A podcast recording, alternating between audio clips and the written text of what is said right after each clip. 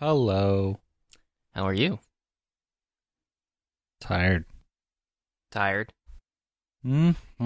So distinct from every other phone call we've ever had. I haven't. I haven't used tired in a while. It's I good think. tape. Yeah, play that back. Um, I'm. Uh, I'm. I'm alright. I'm fine. I'm. You know, whatever. How are you? okay. I'm okay. I'm fine. It's a it's a there's a light misting in the air in Los Angeles, uh, Mm. which, as you know, um, means traffic and just minor irritation. But Were, were, uh, there, were there more helicopter photos of the 405 with lots of lights on them? Because that that's a thing that happens. no, but I, I I I like the aerial traffic photography. I know that you you probably don't care for it as much, uh, but you, you just like to to to see what it looks like from the air. All the traffic that you're sitting in, or, or are you I mean- playing like a Where's Waldo, where you're trying to see yourself there? No, it's just something uh, visually impressive about the scale of the thing. Uh, the scale of your misery. it's the scale of my misery. Uh, speaking of the scale of misery, uh, we we we we did we did a we did another movie. Uh, we did another mid '90s superhero movie. Oh, it's so stupid. Why do we do these things to ourselves? Uh, yeah, I mean, I I can think of reasons, but uh, specifically in this case, uh, we we we did this one because we just did the Phantom, and the Shadow is another classic uh, hero that was revived. um, From a from a comic strip or something, right? well, uh, from a radio program, and then uh, also a series of pulp novels, and a synthesis of the two uh, is really what you get with the movie, where there are certain aspects of it that come from the pulp novels, and certain aspects of it that come from uh, the the radio dramas. Um, having not lived in the era in which this was popular, I had no specific point of reference or any issues to take with uh, the implementation of that source material into what you see on screen. But I have some notes on what actually was written down to go to screen. Uh, just like in a general, you know, we're going to make a movie and it's going to be about this kind of a thing. Uh, because like the Phantom, you have a hero origin story, uh, which centers on uh, a white guy going to a place and getting mystical stuff from a made up uh, cultural thing, and then using those mystical things to do stuff. Uh, unlike the Phantom, I feel like they leaned slightly more heavily on uh, these sort of mm, made up uh, mid Asia stuff that they they went with. Uh, kind of like Doctor Strange or Iron Fist or any of that comic book stuff where it's like, yeah, there's a mystical place in the mountains where you go and you learn a thing from an old guy and uh, or young teenager with an old guy voice. Uh, and so you're saying there aren't temples in the mountains in Asia where you can learn how to fly and mm, use mental telepathy to shoot daggers at people. not a lot of them, probably. I, mean, Not we could anymore, check. Redfin or Zillow th- in, in- in this economy, there's probably only like two left. yes, in this economy. But uh, all, all the all the good ones were torn down and replaced with condos. Yeah, no, it, it it's it's just a, another kind of tired trope. And if you have the opportunity to revitalize something for a modern uh, era, maybe maybe revitalize that kind of part of it because Mm. the movie literally starts with opium fields of Tibet. Um, I, I, w- I kind of wish I would have watched the trailer ahead of time too, because uh, uh, like you, you're expecting this like 1930s New York City noir, and then it shows up in uh, Tibet or is it, whatever you just said, and then you're like, wait a minute, and now he has long hair, and then he's in this little opium den or whatever. It's like he's got these nails. Like, what is happening here? Did I watch the wrong movie? And, and it, it takes you a while to realize, no, this is this is the same movie. They just they have a really long, terrible setup for it. yeah, you see we start with the opium fields of uh, Tibet, which look in no way like Southern California, and they they have this opium den where uh, Alec Baldwin is Scarface, and he's Sitting in The- the shadows with his long hair yeah, and, and, he's his, in, his, his long nails, and he's feeding uh, it was like pulled pork to his bulldog. Uh, yeah, well, it's just some sort of dried meat, like more like jerky or something. But uh, he he was, uh, he's basically there as this drug overlord, warlord kind of guy, and uh, he's you know doing horrible stuff and killing people, and uh, it's all for money and drugs, and he seems to be partaking in the product, uh, or well, something else. I don't know. Does opium make you like a homicidal, edgy maniac? I'm not sure. But I wouldn't think so. Um, but uh, th- there's also this. I mean, it, it comes out mostly later, but basically, this is post World War One, and like after the war, he just kind of like disappeared. He just went AWOL and like ended up here for a bunch of years, and then somehow turned into like a mob boss. Like he he saw an opportunity to just go kill a bunch of people or something, and uh, and and rule uh, his group of evil drug dealing mobsters. So uh, he he hung out there for a couple of years, and then and he did some training for a few more years, and then he went back to America. So th- that whole thing is very weird. Yeah. Well, because we also we also are introduced to, uh, well, something the screenwriter wanted to do was have a thing that he was like atoning for, which I guess I could see sort of that would be nice. It'd be a twist on things. You know, it's not it's not like Batman. You know, he's not mourning the loss of pearls in an alley. Um, this is and it's good to have something where he's like he, he's he's got an internal battle where he's uh, formerly been a bad person and he's trying to grapple with whether or not that is his continued destiny or if he can you know use his evil skills for good and help people um and gi- given all of the horrible things that he's purportedly done and you know some of his weird memories which look like scenes out of braveheart or something um you, you you get the feeling that he's just like I don't know, he's like a demon or something. Uh, I mean, they they, they dance the line uh, frequently with um,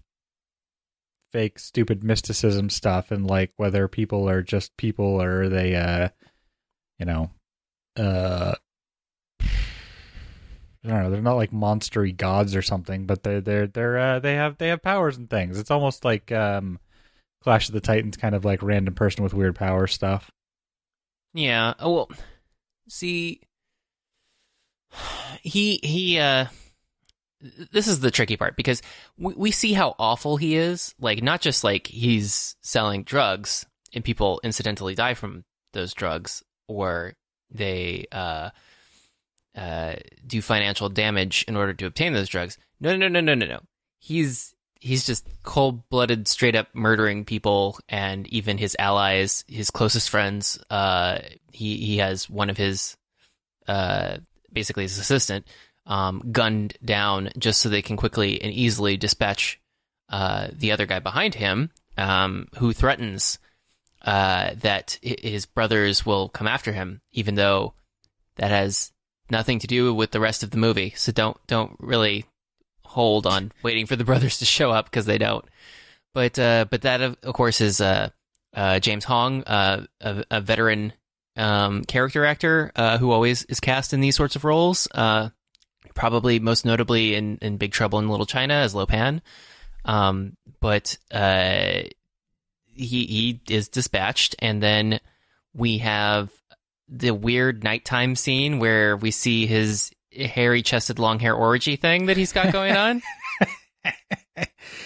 yeah, and this is again some of the mysticism stuff where it makes you wonder like um did the war like bring out the bad in him and like make him a bad person and now he's an opium mob boss and then he just happens to stumble his way into the the mystical hills of Tibet or whatever or uh was was he was he born with uh, evil devil powers, and that's why he uh, did very well during the war, and then found opportunity afterward because he's got he's got what it, it's it's not really just like he saw a dream or whatever. He's like being uh, he, he's he's he's got dr- dream telepathy or something. He's seeing things and he's he's getting messages and stuff and and and uh, I forget how, how exactly he finds his way to the uh the, Uh, the, the palace. Do people he- people kidnap him? Yeah, he's kidnapped. Uh, he's he's he wakes up from the dream where he sees um uh the the uh Tulku um which it would well it's not a specific person as much uh as much as it is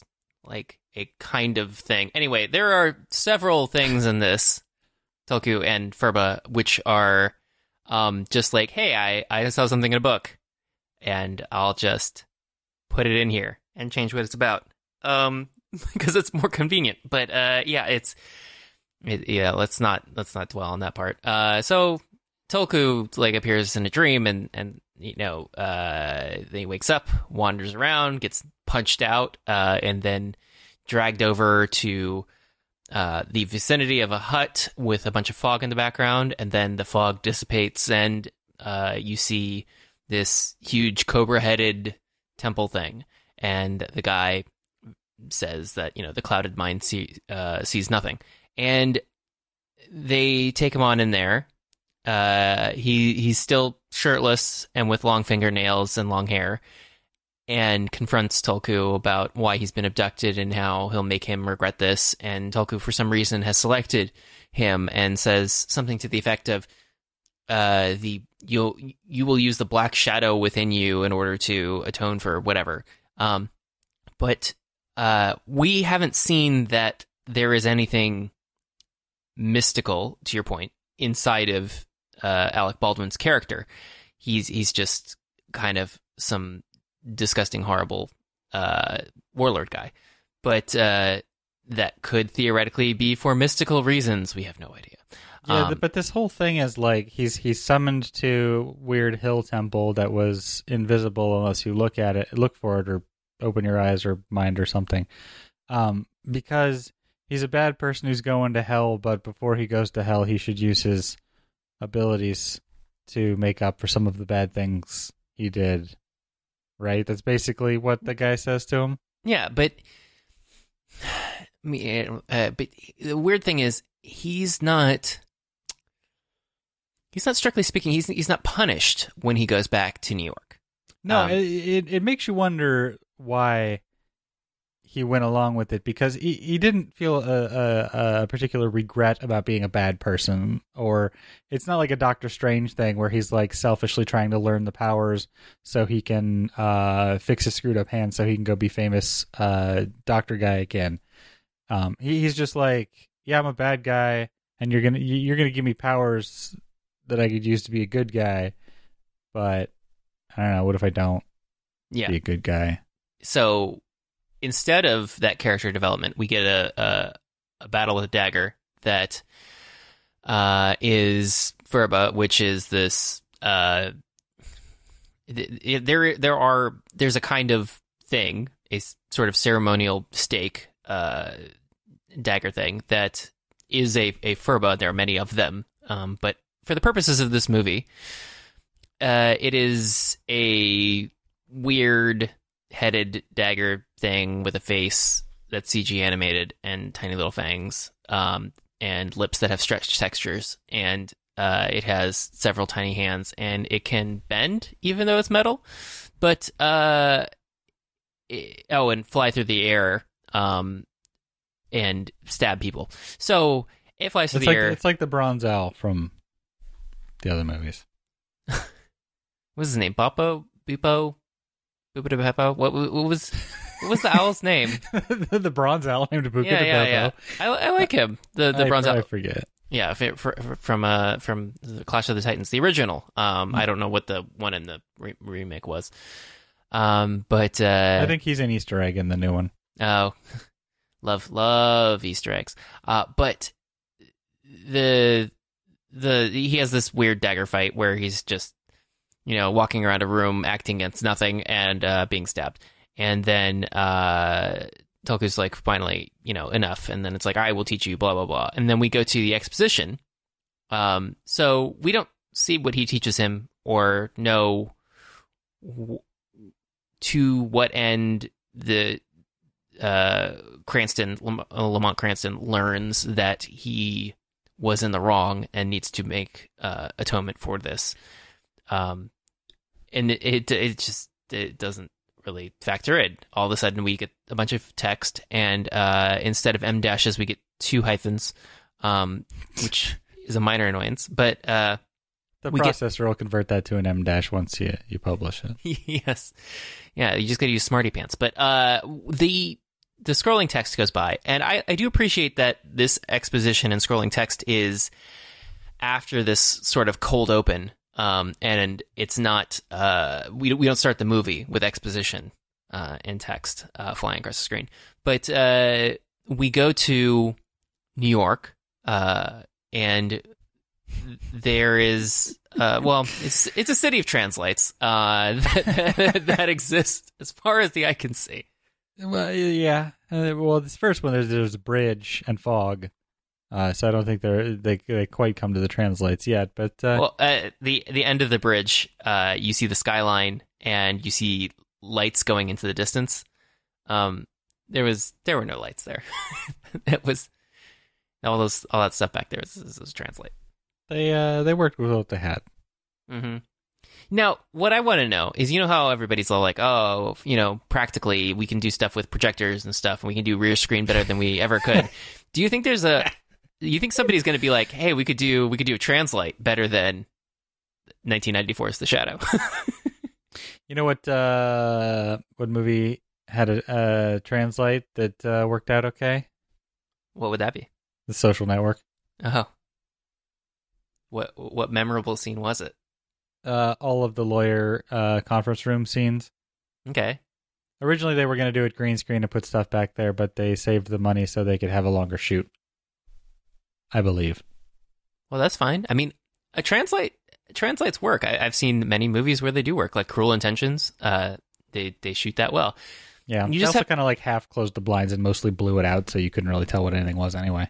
That's that's exactly how you have to shoot a translight. a lot a lot of movies real. Yeah, no, because a lot of movies don't uh don't don't properly illuminate the translight, so it's darker than it should be, and you see yeah, more here's the detail. thing about uh, the outside. It has the sun, and it's brighter out there, and then the inside doesn't have the sun, even if it has lights and it's darker inside. So when you when you expose for the inside, the outside gets bright. Yeah, but I wonder specifically in something like this bridge scene. Do you think you think you could do like a little rear screen translight projection, uh, where uh, you you tie it up to the camera, so when you move the camera, you get you, you get a parallax of your real time rendered. What is Uh, this bridge? Superman? Uh, you you could do that. Yes, that's that's one of the methods they used for um, Christopher Reeve Superman movie. Well, but that was tied to footage they had already shot. What if you could just do it on the fly? Hmm. You you mean like have one camera like on the roof of the building pointed at a city skyline, and then one in the studio? No, I mean you build a sky dome in Nuke or whatever. Oh, And- sure, sure, sure. Yeah, and then you point a camera in in 3D space at it uh, that matches the camera movement that's on the set, and then that's projected in the the background as if it was the extension of the set you're on. Sounds like a waste of effort. I think it would look neat, and you It- get some. It would look neat, but I feel like you could just make like a more believable. Well, I mean that's not uh, okay. So what people would actually do is just put a green screen, and then it would be ninety percent covered in fog, and you would have to roto everything out, and then put it back in there anyway, and then put more fake fog over top of it. No, I'm not talking about the, the horrible ways people shoot things now. What I'm what I'm saying is, if you specifically took the technology of a translight, where yeah, yes. Yeah, where you have a where you have an illuminated background on set. Uh, w- how could you improve the illuminated background? And it's Well, uh, obviously you use well- computers. Yeah, what we're talking about is is more uh, rear screen projection, not translight specifically, because translight is like plastic film that's lit. Yeah, yeah, but it would serve the purpose of the translight, where you would have rear screen projection that uh, was behind all your stuff and moved and had animation to it, um, and also match the perspective of the camera.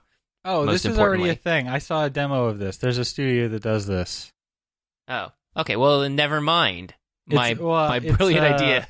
my brilliant idea won't make me any money. it was a proof of concept. It was like six months ago. You probably saw this too. Is somebody walking around on like a uh, like a futuristic catwalk, and then like out in the background is like big Blade Runner city, like 200 stories high or something. Uh, but it's all a big green screen set. But it's um it's it's tracked with the camera. I don't think it was actually projected. It, I think it was live keyed maybe. But it's No. basically the same thing with matching the CG environment with the camera movement. no, no, no. See, what I'm talking about is really like a, pr- Re- really getting in there and projecting it so you get your your contact lighting, huh?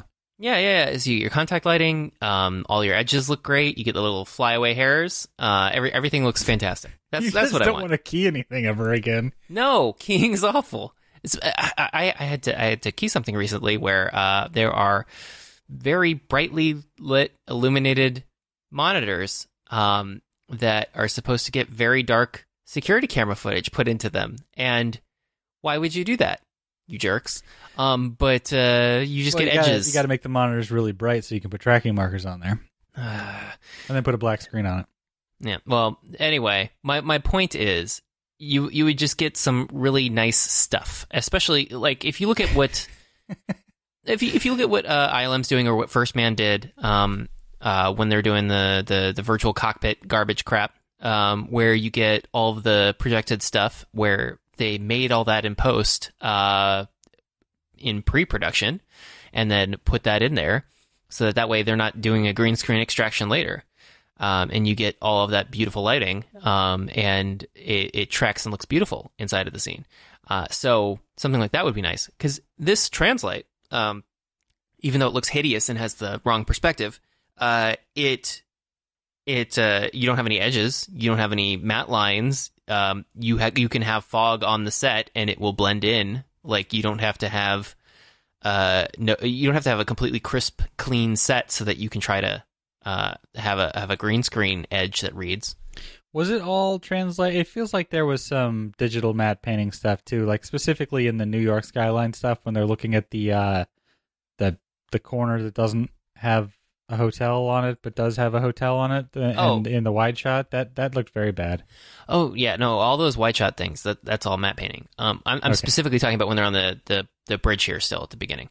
Yeah, um, yeah. That those extension, the extension of the bridge going off into the distance is a translight, and you can tell because the uh they they tried their best to get this stuff to line up, but you can never you can never quite do it because the the lights as they recede into the distance don't match the perspective of where they would be because they have to have those lights painted for the angle that they're going to use when they're shooting straight down the bridge. So when you're doing your your cheated over the side stuff, it's not it's not exactly the same perspective. But that is neither here nor there. You should. Uh, this is your this is your um like cover letter for your uh VFX supervisor job, isn't it? If anyone ever hired me to be a VFX supervisor, we'd have a lot of problems. you would just stand on set ninety percent of the time with your head in your hands, just like why? Why are we doing this? Or or I wouldn't be on set because maybe the only person who would hire me is somebody who doesn't believe in paying for on set uh, VFX supervisors. Uh, but not to get us distracted since we're not very far into this movie, but uh, there is uh, there are mobsters, uh, your traditional New York mobsters, um, and they have uh, cast uh, a a gentleman's feet in uh, cement, um, as as mobsters do, um, and they're going to throw him over the side of the bridge because he apparently looked down the wrong alley and saw something, um, and he's pleading for his life. And then we get the the the shadow, uh, and that is the presence of a laugh, an echoing laugh, reverberating laugh, Uh-huh. uh, and uh, apparently, part of his affliction when he becomes the shadow, uh, in addition to um, growing a horrible fake makeup mask, he also can't stop laughing. yeah, I don't like the the nose thing. It makes no sense to me. Why? Why when he becomes the shadow and he's concentrating, is it just like? In order to have anonymity, I have to modify my face so I look like I'm carved out of a gourd. Yeah, well, I, I I believe from my cursory research that uh, the costume is something from the pulp novels that uh, he would uh, disguise his his appearance uh, further than just wearing a bandana around the lower portion of his face. But uh, the nose in particular looks silly, uh, as as I believe you had mentioned, Dick Tracy like. Uh, it is not fleshy, and when you get some of the real like close ups on it, you can see how Halloween mask looking it is. Um, it is it is not it is not a finely crafted appliance. Uh, this is before people were using like silicone for prosthetics, so it is just a non light transmitting piece of latex. Uh, There was a better bit later where he's try- where he's tearing the skin off of his face in his nightmare dream. That looks better. yeah, Aside from all of the like trying to hide cuts behind uh like a lamp or something as the camera is uh, dollying around to make it look like it's progressing, but that, you gotta that hide didn't. it somewhere. Yeah, they, they didn't really match it very well because he's like he moved like three feet in between. But it's a dream. It's Um, a dream. What what I'm more concerned with is later on when he's um dissolving into his costume or out of his costume um in the Oh, rearview when, when mirror. he when he loses his focus when he's fighting, and then he he turns into regular him again without the the face. Mhm. Yeah, those Yeah. aren't those aren't executed super well. But um so he, It was 1994. where The technology was very limited. We you know we had those dinosaurs, but well, I mean there there are there's digital compositing in this. There's CG character uh a CG character. Uh there's still Lots who's of the CG character? The the dagger? Yeah, Mm, it technically qualifies. Uh, there, there is. Uh, a, I mean, it's an animated thing, but uh, there is a. Uh, there's still plenty of model work in this, and plenty of matte painting, traditional matte painting. Um, and uh, for for this opening scene, you get some of the CG stuff where you've got uh, the fade in, dissolve, punch, foggy stuff from uh, the shadow briefly appearing as he as he hits uh, the mobsters, and he uh, gets the guy Duke uh, to uh, go confess his that he's guilty or whatever, um, and uh, then he rescues the scientist guy uh, and shoots the cement off his feet, which is that's a move. It's uh probably a little unwise because bullets ricochet off of concrete, but whatever. Yeah, well, he's he's magic. Um, so they they get then, him. You know, he, he saves him, and then he, and then he he likes the scientist guy so much that he puts a ring on it. Yeah. well, if you like a chromium scientist, then put a ring on him. But um, so he he takes him to Peter Boyle's taxi cab. Peter Boyle is driving like a maniac for unexplained reasons. Uh, but uh, but the doctor Roy Tam um is is is going to be dropped off. Uh, and the shadow says, "Oh, because I have saved you, you owe me your life, and you must." You know, be one of my informants and do what I say. And when the this when one of my informants says the sun is shining, you will say, "But the ice is slippery."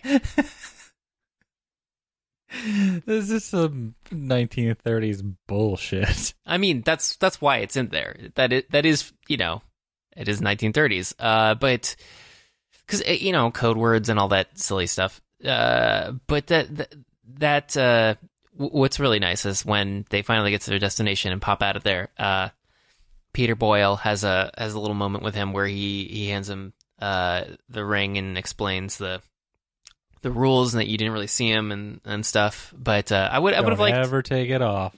yeah, I that's not explained. Like it's not like he catches fire or anything, but uh they uh he's he's set and uh ready to go.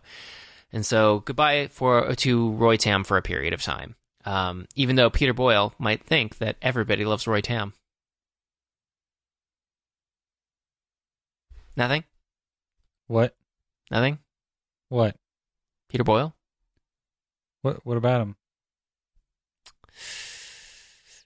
What what what what do you mean what about him? Everybody loves Roy Tam. I sense you're making a reference. Oh my god, from 1996 to 2005, Peter Boyle was on Everybody Loves Raymond as the dad, Frank Barone. you just made it, and everybody loves Raymond reference at me, and you're surprised that wasn't the first thing that came to mind. Yes. Yes, Uh, exactly. I I should have caught that, but uh, I hated that show so much I think I blocked it out. Huh. Well, that's too bad. Uh, one of the main writers who uh, a lot of uh, Raymond's attributes are based on, Phil Rosenthal, has a has a cooking program. Uh, well, not a cooking program, a, an eating program. He doesn't cook anything. Uh, he just goes around the world, eats stuff. So Who, Uh, who whose character is based on that? Phil Rosenthal, Yeah, no. Who who, is he? Is the Raymond, the titular Raymond. Okay, that's good Mhm. to know. I didn't. I, I Mhm. didn't know there was there was depth and backstory to Everybody Loves Raymond, other than my family's so crazy. Yeah, well, kind of, kind of like a Seinfeld. Uh, you know, you got your your Curb Your Enthusiasm guy. Uh huh. Larry Mhm. David. Yeah, totally. Did you ever see that one episode Everybody Loves Raymond where uh the the mom was like really jealous uh that that uh Raymond's wife was learning to cook really well, so she like sabotaged her by taking the label off of the basil and sticking it on the tarragon. I did not. It's a very large plot point. Show Ah. sucked. Well, I don't see what the big deal is. She couldn't figure out why her sauce was never as good as as the mom's, Mhm. and Yeah. she she felt like a failure. and She was going to give up, and it turns out the mom was sabotaging her because uh, she didn't want to lose the love of her son, uh, Mhm. who, whose love was apparently based on tomato sauce. Yes. All right, so back to this movie. Um, God, they, I hate uh, TV in the nineties. Uh, Alec Baldwin um, is all tired and out of it uh, and dissolves back into being Alec Baldwin and uh, tells Peter Boyle to take him to the Cobalt Club. The Cobalt Club is, is of course, uh, your I Saw the Rocketeer Club. Um, and Great name though, by the way. I mean, I love I love all of the old timey names for for various uh, clubs and things in, in the uh, the twenties and thirties. yeah, I mean, and and the, the, the set for it looks really nice. Um, Got some nice Art Deco. You got your little tables around the uh, the large dance area, and then the live performer that's dressed up way too much for whatever night of the week it's supposed to be.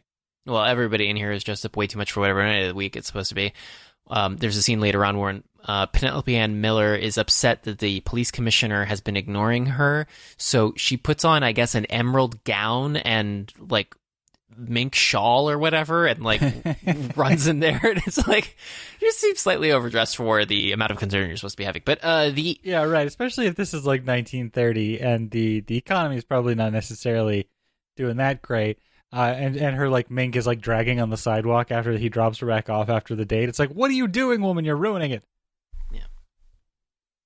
No, but uh, he he he shows up to meet Jonathan Winters. Uh, the song, by the way, is completely made up, and I don't know why they bothered, but uh, it is by Diane Warren. Uh, but uh, he The goes song and the lounge singer is singing. yeah. I don't I don't know why they went through all that trouble. Just like that, there are so many so many lounge songs. Just just pick one of them. But uh, Licensing, you know. Yes, it's so much more difficult than hiring Diane Warren to come up with a song. Uh, but they, they, uh, he, he arrives and Jonathan Winters is tucking into his prime rib or whatever and his, uh, beverage. Um, and Jonathan Winters lives a very disengaged performance. Uh, You're for- always late, kid. What are you doing? You're always late. Yeah. Yeah. And, and he says, I'm, I'm sorry. And he's like, well, I have a bone to pick with you. You're always late. And it's like, well, didn't we just, just address that? But, uh, Kids these days, no respect. yeah, I mean, but, uh, you know, he, he's your requisite, uh, superhero, uh, uh, police commissioner uncle daddy, uh, for, for this role. is he the police police commissioner? Or is he like captain or something?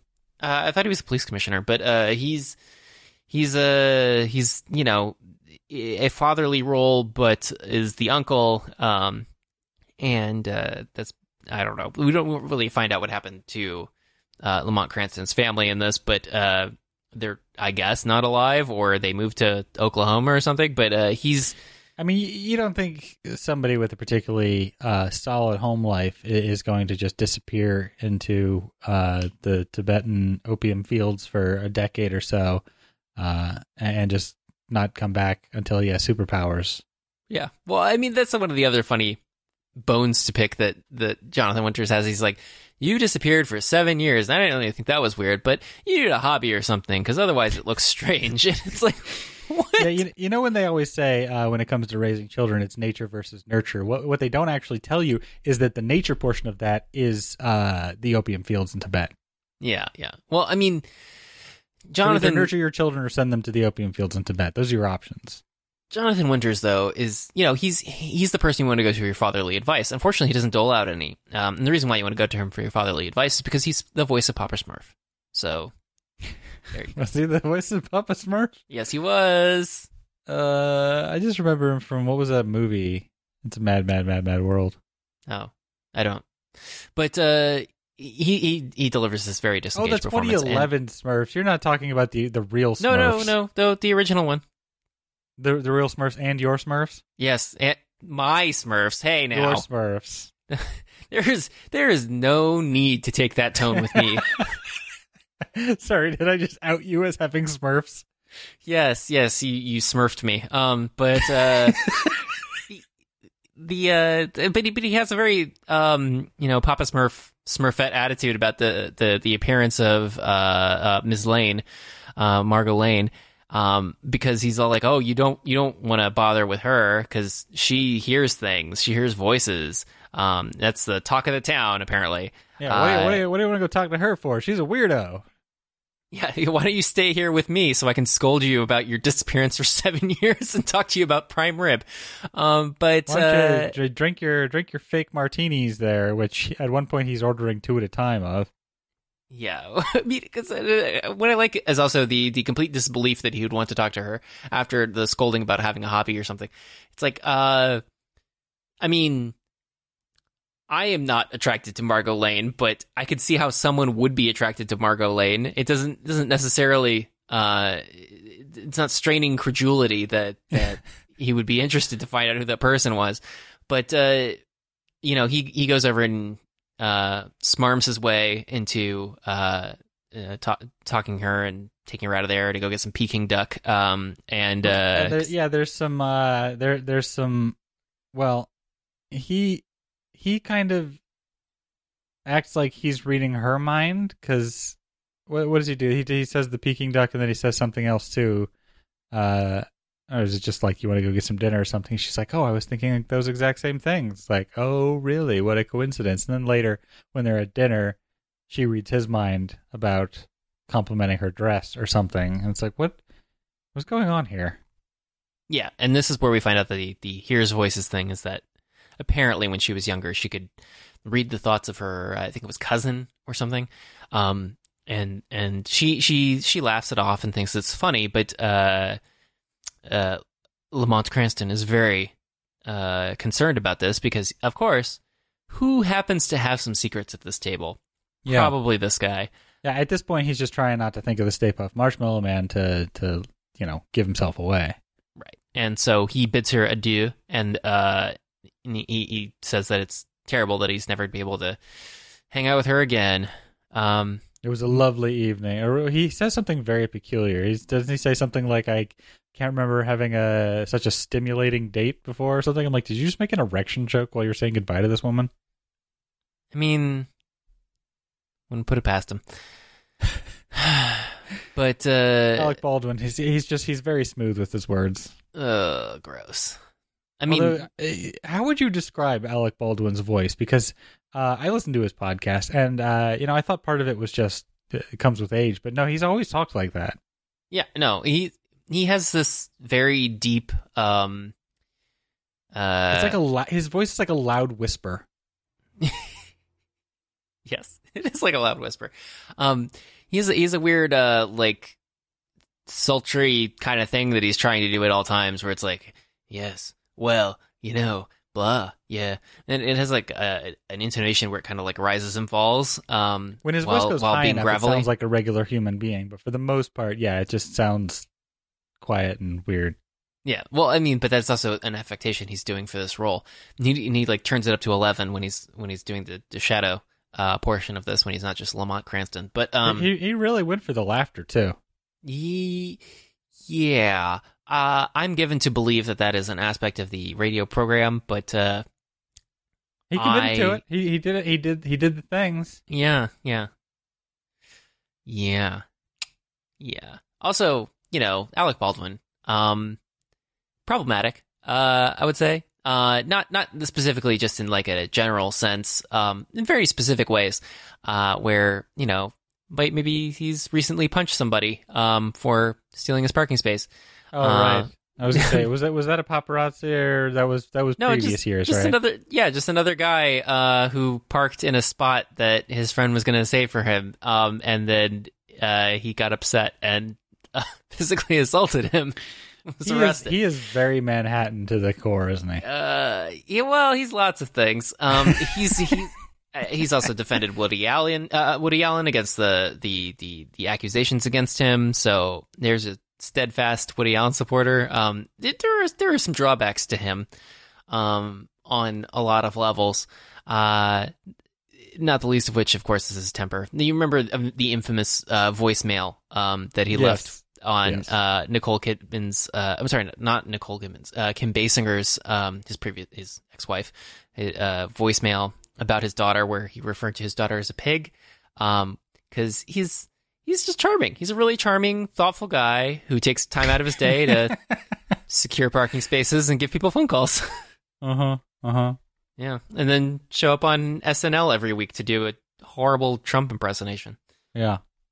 He's uh, he's big on climate change though and things like that. Yeah, yeah, but you know, I really get the sense that he's he's sort of like a He's a complicated man. he's he's a complicated bit. Uh, he's he's a He's man of land contrast. contrast. Somebody ring a bell. Uh, yeah, he's he's he's yeah yeah You- he's you know, he- yeah. You know what? You know what contrast is? shadow It's just light and shadow. You got to have the light to have the order to have the shadow. Well, I think the other way is how they say it in the film. You, in order to have the light, you have to have the shadow. Mm-hmm. Mm-hmm. Yeah, but I mean, who cares? Uh, but uh, uh, he he's all bummed out that he he went on this date and will never be able to have a date with her again.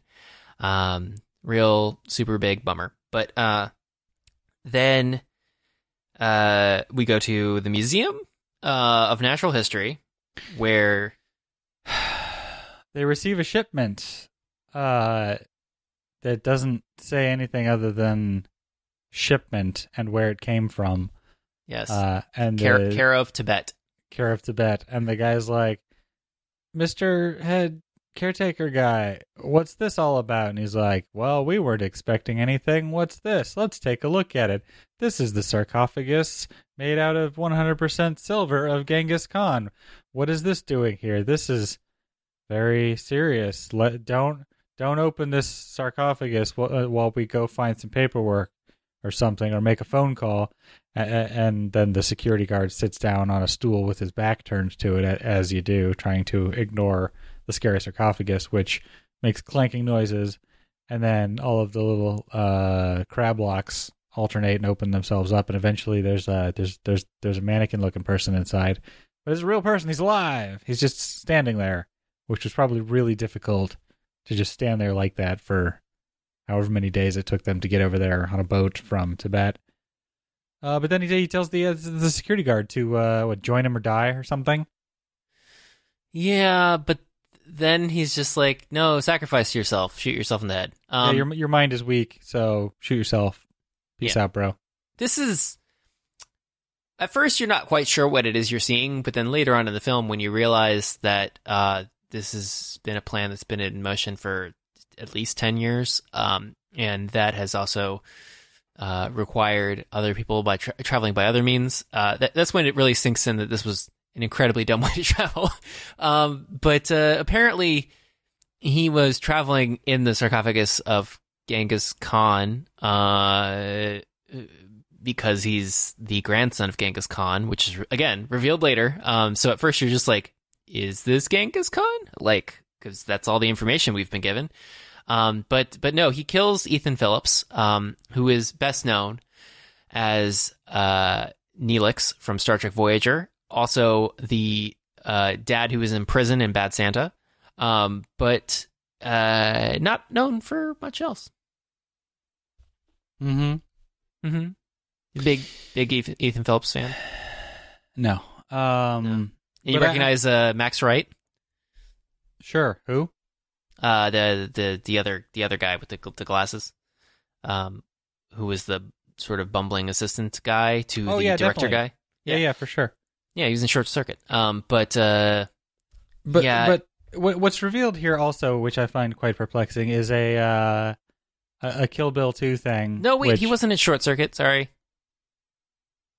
Go ahead. No, I just it was issuing a correction. Well, what was he in that you remember him from? Other things.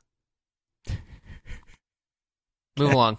Move along, right. Dan. So, uh, so, uh, distant Genghis Khan cousin son, um, trained under uh the uh the the the flying dagger guy after Alec Baldwin, and also learned all of the same powers, but was a bad student and and killed the master in a, in, in in the same way that Kill Bill Two has that whole scene there too. And then he's he's going to take over. He's going to be the new boss or whatever. So th- they're. I got lost at this point because he, he showed up in a uh, an ancient sarcophagus to um, gather uh, powers and stuff, and you, you weren't entirely certain if he was like a reanimated mummy or if he was some sort of ancient person because he's dressed in like I don't know, potentially like ancient Mongolian battle garb or whatever to fit with his sarcophagus. But then, like, he's talking about having studied af- after uh, Alec Baldwin because Alec Baldwin is a legend because he was a horrible bad person with a with a code name for killing lots of people. And then, uh, and, and then, you know, they're not so different, you and I, and they should team up and take over the entire world and stuff because power. Uh, well, like- you, you skipped over a little bit there. There's, there's, there's, there's a lot of, there's a lot of things there that aren't necessarily particularly useful, but there's a lot there. Yeah, well, because uh, this murder occurs, and then uh, he, he hides Ha- in some of the other wax figurines. which I, was not a scene I needed. He could have just left. It would have been fine if he just left. But he was surveying the museum, and he's like, "Oh, I don't want to let them see me yet because they'll charge me admission." yeah, I mean, this is real Scooby Doo level stuff. Uh, to, to, to hide with the other um mannequins, but uh, he uh gets a cab ride. Um, then uh, the cab, you know, says he wrote down his fare. He's like, "You wrote down where I was going." And uh, this is when he decides that he's going to kill the cab guy, and he says, "Oh, you could use some gas," and his tank is almost full. Um, but the guy says, "Oh yeah, you're right." And uh, then he drives onto a gas truck and says, "This must be my lucky day." And then boom. Um, but then Khan wanders over uh, to an empty lot and stares at it.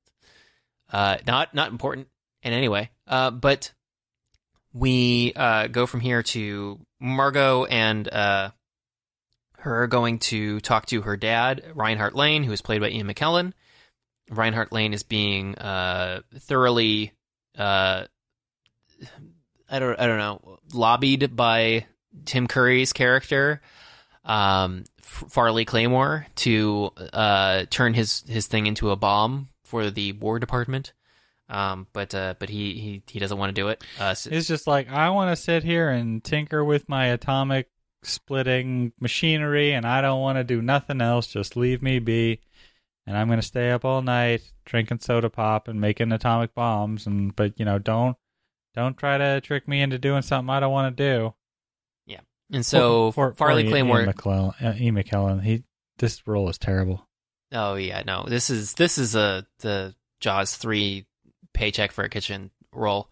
Um, so this is where uh Tim Curry goes across Margot Lane and then um unprompted for no reason uh is a smarmy, disgusting, gross, harassing man. Um, and uh. What's interesting here is mainly trying to figure out what accent Tim Curry thought he was going to be doing for this movie. uh, I think he's trying to be New Yorkish. Yeah, but he doesn't. Um, at times he sounds like he almost is affecting an Australian accent, Well, and he's like got that. He's got his bashful Tim Curry voice there too when he's talking to to Penelope. But uh, yeah, it's not. It's Tim Curry accent mixed with something. yeah, Oh, as we established uh, when we did Congo, Tim Curry can't do accents. Right. He he just sounds like Tim Curry, uh, but with like some marble mouthed uh, nonsense on top. It's an Um, overwhelming flavor. When you put curry in with something else, the curry is going to be the dominant flavor. Yeah, thank you for that analogy, Dan. You're welcome. but Tim uh, Curry is the curry powder of actors. uh, That's that's the curry worst there. But uh no, so he he he he's disgusting and she rejects him and goes in and talks to her dad. Uh we establish of course that her dad is at the federal building, the war department, and there's two guards. the And- federal building. Yes, the the one singular. Take me to the federal building in New York.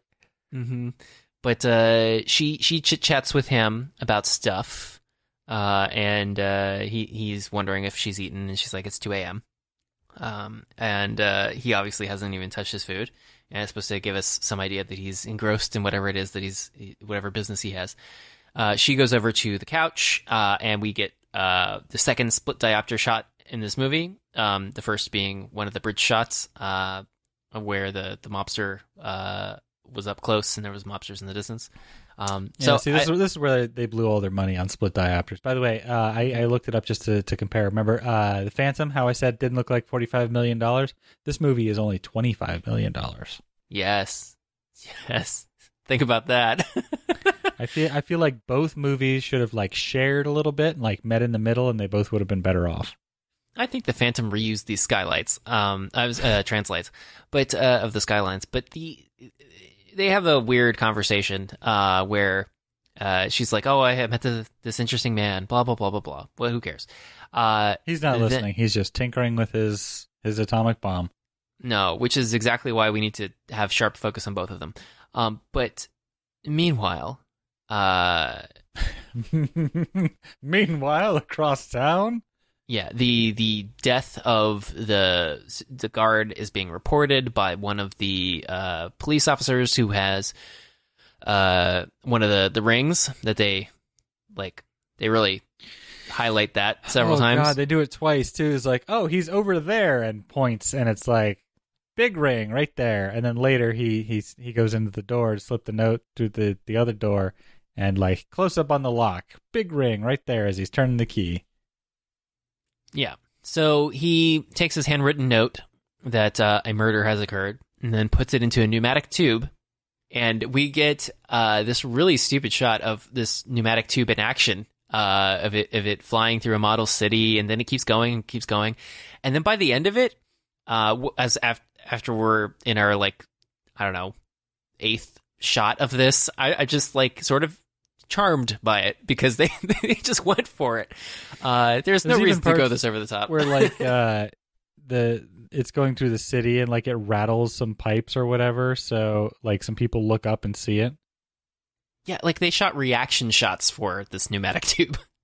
Um, but uh, it it winds up in a in a layer of some kind, um, some sort of clock tower looking place, uh, where there's multiple pneumatic tube exits and uh, a guy there at I guess at all times to check for pneumatic tube letters. Um, but uh, he gets it and then he signals by pushing a button, which makes Lamont Cranston's ring glow.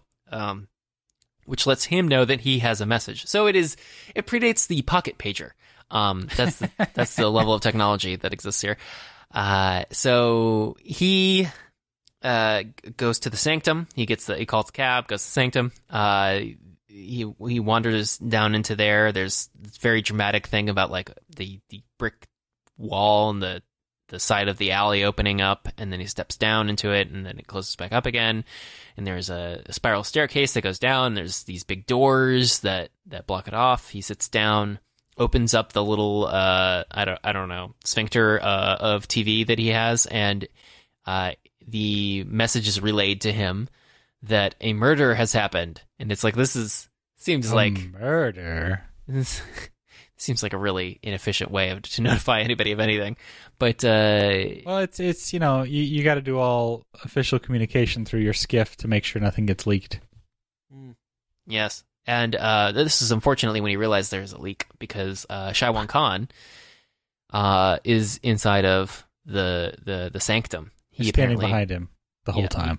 He he apparently like followed him and was unseen uh, as he entered, and uh, he asks for bourbon. Um, he he has a fondness for it.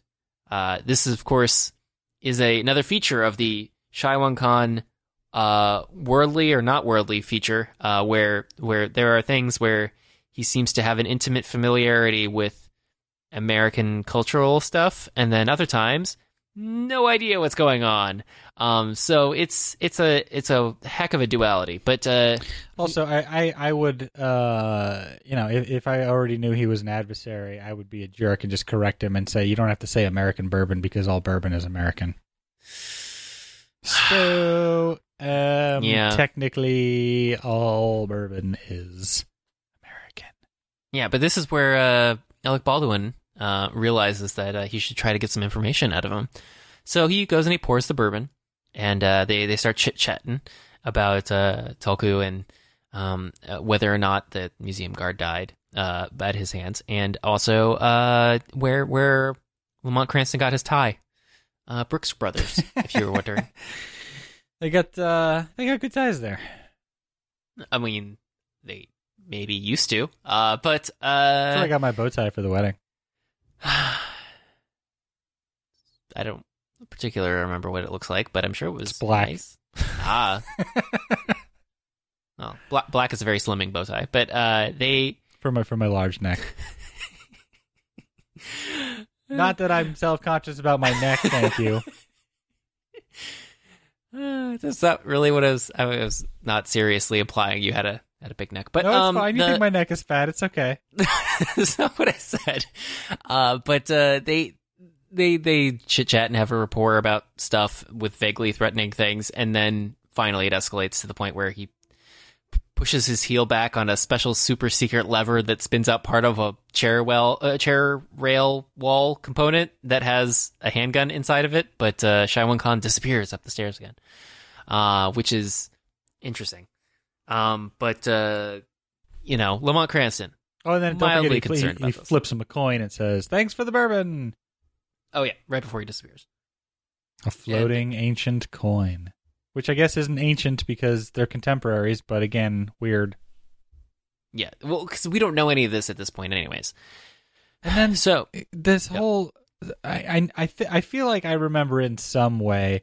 The, the coin becomes a plot point because he's intrigued by the metal of it or something because it's unusual and he takes it to go get looked at by uh, uh gonna get killed by mobsters guy from the opening doc- scene there Doctor Doctor Roy Tam. Dr. Roy Tam sure Everybody loves Roy Tam. Oh God, stop already. Um, so he's he's he thinks there's something up with the metal, and he goes and gets it checked out. But then there's this weird side plot where he's talking about how this metal uh, it was rumored to have never existed. It's a new type of metal.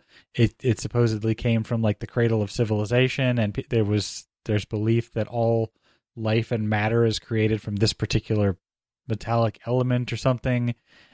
And it's like, w- w- what? Why? Because well, the, is part of that used in the bomb or something? yeah. Well, this is this is what they're getting at here. Is uh, the the scientist pours um, a liquid on it, and then it causes the Like a petri lot dish. of liquid, by the way. He doesn't even test it out with like a little bit of a swab or anything. He just like dumps it on there. Yeah, which is exactly what you would do in your scientific testing. But uh, it causes the petri dish to shatter, uh, and then he instantly says bronzium, which shouldn't exist. And it's like, well, then how would you have a test for bronzium exactly, uh, sir? This doesn't make any sense. It- it- you just have like a, a collection of liquids, one of which proves the existence of bronzium, and that that's what you pour on something. How would you even know if it worked? How would you know it expired? Like I, I don't I don't understand the the the science behind that. Um, which is when you were complaining to me earlier that uh, it was a magic coin. I corrected you and said it's worse than a magic coin. It's, it's a science coin science coin.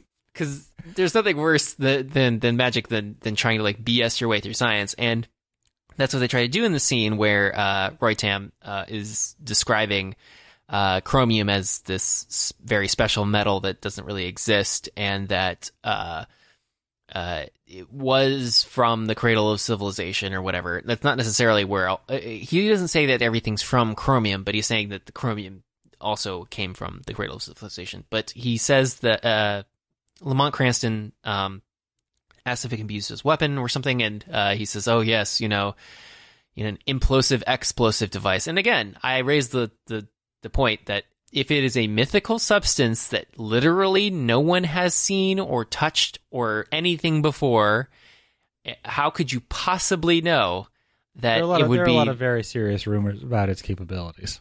Yes, very very serious and legitimate rumors about the capabilities of a mythical element. But uh, this is where Lamont Cranston says atomic bomb when he says implosive explosive device, uh, and that that is supposed to be interesting because in the 1930s, of course, there was no atomic bomb in existence, um, and uh, he realizes that this has something to do with uh, uh, what's his face, the the the, the guy Wait, no, he doesn't realize that yet. First, he has his thing with Margot saying like, "Oh, you won't check on my dad. He's you know answering the phone in Chinese, and that's awful." And he doesn't even Um, speak Chinese. Yes, an important plot In point. case it was unclear that my father is not Chinese. Sir Ian McKellen as Dr. Reinhardt Lane. But uh, what I what I love about the the the part where he gets possessed um, is that we see uh, the interior of the the layer that Shiwan Khan has, the uh, penthouse suite, I guess, and uh, his minions that are with him, which are everybody's in uh, crazy and comfortable uh, and ineffective uh, pseudo Mongolian armor stuff uh, and he he goes on a little bit of a trip and uh, appears as the the face in a billboard advertisement uh, for llama cigarettes. Yeah instead of camel um and instead of you know like I would go blah blah blah for a camel it's it's I would climb a mountain for a llama um and uh, it blows little smoke rings but uh, it gets this weird squiggly face of Shiwan Khan, uh, and he's going Reinhardt Lane, and uh, somehow hypnotizes Reinhardt into uh, building the bomb for him. Mhm. Um, but uh, Margot is very upset about all this and uh, goes to the police commissioner at the, the Cobalt Club because I guess that's where you find the police commissioner at all hours uh, when he's not investigating a murder. But uh, He's just there to eat his steaks and drink his whatever old fashions, and then uh, go investigate murders. yeah, well, I, think I think they were martinis. But Well, Baldwin was drinking the martinis. I thought he was drinking more more of a rocks glass kind of thing. Oh, okay, maybe maybe you Yeah, switched it up. But uh, the uh, Mar- you know, Alec Baldwin invites her to the table. Um, uh, Uncle Daddy, uh, police commissioner, doesn't want anything to do with this, and uh, is is like, oh well, you know, we can't really do anything. Your dad's not really missing. He's just the federal building. He works on weapons, like all sensible things. Uh, and It's probably very top secret. That's why he's not allowed to talk to you. Yeah, and then of course this makes uh, Alec Baldwin, who is looking for an implosive explosive device, uh, very intrigued, and so he decides that he's going to go pay a visit to uh, uh, Reinhardt Lane's office, and he does. He arrives to see that uh, Reinhardt Lane um, is packaging up something uh, for the minions of uh, Khan, who have crossbowed the cheeseburger and pizza guy. Um, who were two guards who were having nonsense banter about We're but- having a very, and again, this is one of the scenes that uh, was written by somebody else who wasn't the writer, where it's just like we need to we need to punch this up with some banter. Like, what about what about a burger? Uh, I don't want a burger. Uh, what do you what are you in the mood for then? Uh, I guess I could have a burger. Like they they have Kevin Yeah. Smith level dialogue about what they're gonna have for dinner.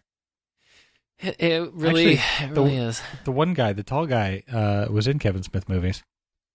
He was. He, he was the the Mallrats uh, can't see the the, the, the, the sailboat guy. Clipper. Oh, wait, wait, wait. No, I don't think Right? that was the same guy. I think it just looks like that guy. Oh. I think there are two of those guys. Oh man. Man, I'm just slandering actors left and right. Oh God, sorry, we sorry we implied you were the Mallrats guy. No, but he's famous for something else. What is he famous for? Yeah, I am trying to find his character name. Uh, I don't, I don't, I don't know what you would call him. Hmm, Guard.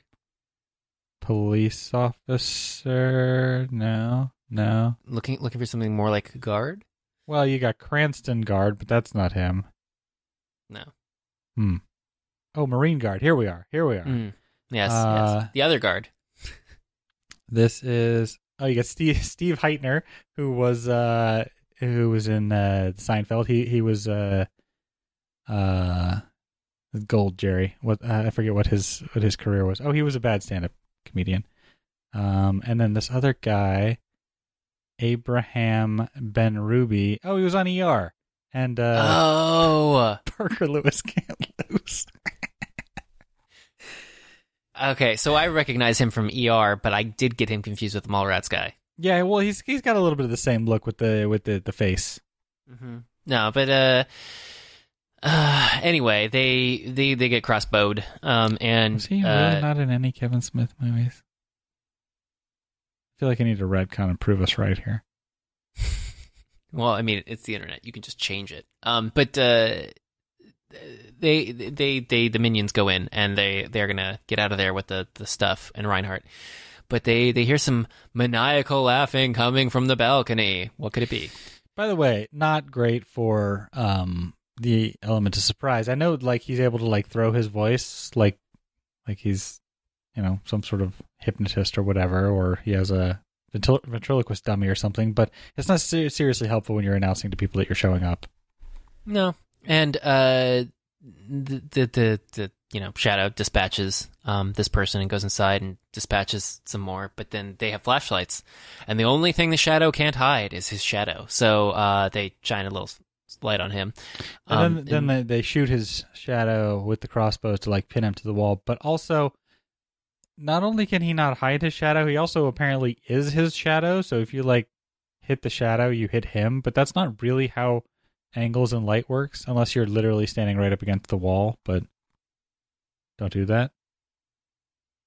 Sorry, Dan.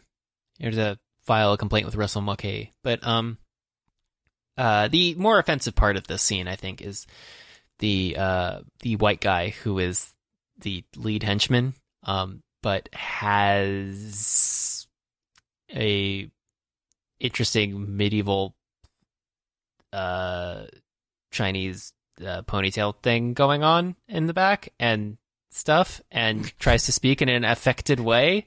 Business in the front, ancient Mongolian in the back. Yeah, this is not. This is not. Um, I would say this is not culturally sensitive. Uh, you could have just had him be like a, a New York thug that works for him. Uh, I'm not clear on why they thought it was a good idea to cast this person and then put him in this stuff and then have him speak in this manner. But they did all of that. Uh, so he's there and he's one of the head guys. So he seems to be in charge of everybody else. So that's also problematic. But uh, you know, Alec Baldwin dramatically steps out of his shadow, um, and then reveals that he had guns the entire time. He just didn't use them. Um, and uh, this is when he dispatches some people, gets out of there, and uh, Reinhardt Lane gets out of there with a bomb. But uh, uh, he tackles some guy off of the ledge, and they fall to the thing. And then he says, "Next time." You can be on top. And I laughed at that, but not for the reasons that I probably should have laughed at it. But, um, uh, yeah. So uh, he, there's also a body that falls and uh, lands next to Peter Boyle's car, and he's reading up on how to like I don't know have ESP, but uh, he- he's like "So- someone's coming, and then the body falls. But uh, Peter Boyle hops in the car, and sure enough, in the car is the shadow and uh, they they get out of there because he's he's badly hurt, and they go back to his mansion, matte painting, uh, where uh, he will treat his wounds.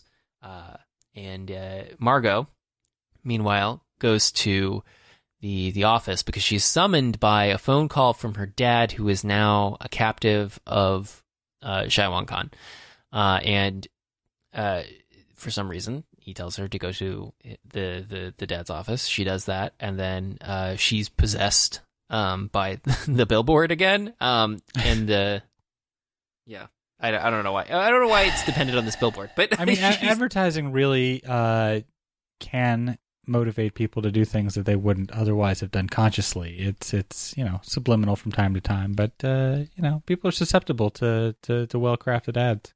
See, I think that would have been a more interesting avenue to take with this, rather than um, he makes an atomic bomb um, with, with chromium and other stuff. I, th- I think it would have been more uh, entertaining to have it, since it's all about mind control, to have it be like him using mind control of uh, our uh, capitalist society to strike back at us. It can be Um, like uh uh like uh what was it undercover brother where there's the the fried chicken restaurants that are going around the world but the, all of them have uh mind controlling drugs in them. I did not see that movie, Dan. it's uh, it's something else. Okay. Uh, speaking of something else, uh, she is transitions from being on the balcony to being in Shai Khan's um, uh, penthouse room, uh, where he like takes her jacket off and it's all like, yeah, leering, and then uh, gives her a gun and a, a bullet, um, and then sends her to go uh, kill the shadow. And she knows who the shadow is because deep down inside she read Lamont Cranston's mind. Um, so she shows up at the mansion and somehow gets inside without any problem at all because he apparently doesn't lock any doors or employ any staff um, other than the one guy who takes a silver tray up and downstairs. Yeah, But but, she- luck- she- luckily she's incredibly inept and she shoots a mirror instead of shooting him. Yeah. Well, what I love about that is uh, they framed it like, oh no, is she really shooting him? And it's like, this is a mirror. Like there is, He's at an So- angle and distorted. yeah, it's so obvious that it's a mirror. It's not even like one of those those shots where they like pull back and reveal that she had shot a mirror, uh, even though they'd like shot photographically something from another angle or something, or they tried to distort her vision or something like that. No, it was just straight on. Hey, look, we're looking at a mirror right now, and then she shoots it. Um, but uh, he snaps to, um, uh, and then then gets her out of it uh, by you know saying whatever it was that uh, snapped her to, and then she uh, is like, "Oh no, how did I get here? What's going on? I just kept hearing this voice that said I had to kill the shadow. Oh my god, you must be the shadow. I knew it all along." Uh, and then he's like, "Oh God." Uh, okay, well, you can stay the night, I guess, but you got to be on in the morning. And then, And then She and doesn't. then there's one of the most ridiculous scenes in the whole movie where there's uh playful banter and sexual tension in the morning. yeah, It's so it's so weird. It's so weird. She's got she's recounting her very long dream about being naked on the beach or whatever, and he's like, "Oh, I had a dream where I pulled all the skin off my face." see, I I like the comedy aspect of It that. It was where very funny, but it it made no sense. It, it it made the movie longer unnecessarily. Didn't really help their relationship. It was kind of just a bit, but it was funny. And then you're just like, "What is happening?" And then he he he gave her a dress from his aunt or something that was in the closet. his aunt Rose or whatever. It's just like, oh, she really kept her figure, huh? Because obviously this is not from an aunt. This this is from the uh, you know a girlfriend of some kind. I guess. Yeah, but, like- And He why why does he still have her clothes? I don't know. I mean, it's just like uh, what's his face in The Rocketeer? Uh, he had a whole wardrobe full of stuff. I'm Well, he he worked in the movie business. I could see him having like uh, leftover wardrobe stuff. also we we don't know we don't know everything about Lamont Cranston. The man is a mystery. Maybe sometimes he just you know put, puts on some other stuff. He he would not have fit in that dress. Yeah. Okay. So fair fair Alec point. Baldwin But, does uh, many things, but not particularly svelte. not, not exactly an hourglass figure, but uh, she changes behind a screen um, because he's it's like, oh, I, I'm gonna leave, uh, and then she's like, oh no, you don't have to leave, and this is a weird kind of uh male fantasy reward thing of like, oh, this is a girl who's cool with me being in the room, and it's like this is silly because there's no reason why she would be cool with him being in the room, regardless of whether or not he was the shadow or she had been hypnotized the previous night. There's no reason why she would be changing in here, uh, in his presence like this, uh, giddy, uh, that he's there. Um, they have no established romantic, uh, interest really, other than one date that they had been on. They had a date that went so well, but they can't see each other because of secrets. Yeah, but but then they start doing the mind reading thing, and she's like, you know, finishing his his sentences and stuff. Sandwiches. Uh, yes, and and he's very annoyed about that. Um, and he says that uh, they went to he went to such and such a place, but it was empty, so she's going to go to the Hall of Records or whatever, the library, city hall, something. Find out what you can about that abandoned corner that he was staring at. Yeah, and then uh, what is it? The beryllium sphere thing. Uh, Yeah, because somebody said like, "Oh God, we've got this atomic bomb. If only I had a beryllium sphere." When earlier, uh, Mhm. Tim Curry was talking about his beryllium sphere. I mean, yeah, And show off your beryllium sphere to everyone. Well, she she had her quippy little line about how she didn't want to see his spheres, um, and uh, he had only implied that there was one. So naturally, naturally, she she instituted this innuendo. But uh, he this is where we get a matte painting of some weird ball thing that's over by a bridge, and uh, Alec Baldwin uh, arrives there uh, and get, lets himself in. Then uh, uh, Farley Claymore arrives and goes in, and there is a confrontation with laughing and stuff. Unfortunately, Farley Claymore, while being uh, weak-minded, uh, is a little more clever than the the basic henchman. Uh, so he does manage to uh, pull the lever that uh, floods this room with water, which is a definitely a lever I would have in my big round tank. Yeah, this room apparently does. I was going to say two things, but it really only does the one thing uh, of flooding because there's nothing else really in the room, is there? No, because the beryllium sphere is gone. It was housed here, apparently. I guess It, it was just a big spherical room that fills up with water, where you also can keep a beryllium sphere. yes, it doesn't really make any sense. Because also the controls for whether or not the room's full of water are on the inside of the building. Mm-hmm. Mm-hmm. So if you fill it up with water, you're inside of the building. Well, you just got to turn it on slowly and then leave quickly. Yes. Or and then once you're outside, just open the door and then stand very far back. Um, because or just don't ever come in ever again. Just don't ever come in again. yeah, that that spherical room is dead to me. But um, so it is it doesn't really seem like a lab as much of a trap. Uh, but uh, it, fill, it starts filling with water. Um, he starts shooting around and uh, sees the uh the legs uh sort of well not the legs but the the sort of holes in the water where the legs would be um which for 1994 they did a pretty good job. Mm-hmm. yeah. And so uh he shoots at that and there's some blood in the water uh and then he And then the skedaddles. yes all of those infamous tank sharks. But uh he, he skedaddles and closes the the weird submarine door and then uh sticks a, a, a metal quote unquote metal uh pole through that and uh is is going to kill the shadow very slowly by by drowning him. Uh and this is when uh Lamont Cranston realizes he's effed and uh uses his tel- telepathic connection to Margot. And uh, his telepathic connection to Margot uh, causes her to like drop a book and like you know fall backwards in a chair uh, because it was so startling to her. Mm-hmm. But she she knows immediately where he is and what she needs to do. She she arrives. down there. And and Yeah, he she- he uh he luckily when he got shot, a couple of bullet holes went bullets went through the wall, so he's got holes where some air uh, is coming in because apparently this this is a non-insulated water sphere, so it's just a thin layer of metal between the interior and the exterior, so he can he can catch his breath briefly after the the sphere has filled up with water, and then swim back over to the door to meet Margot. Yeah, and he mouths uh, open the door, which I feel is perhaps unnecessary. Mm-hmm. And then he he pantomimes the turning of the lever.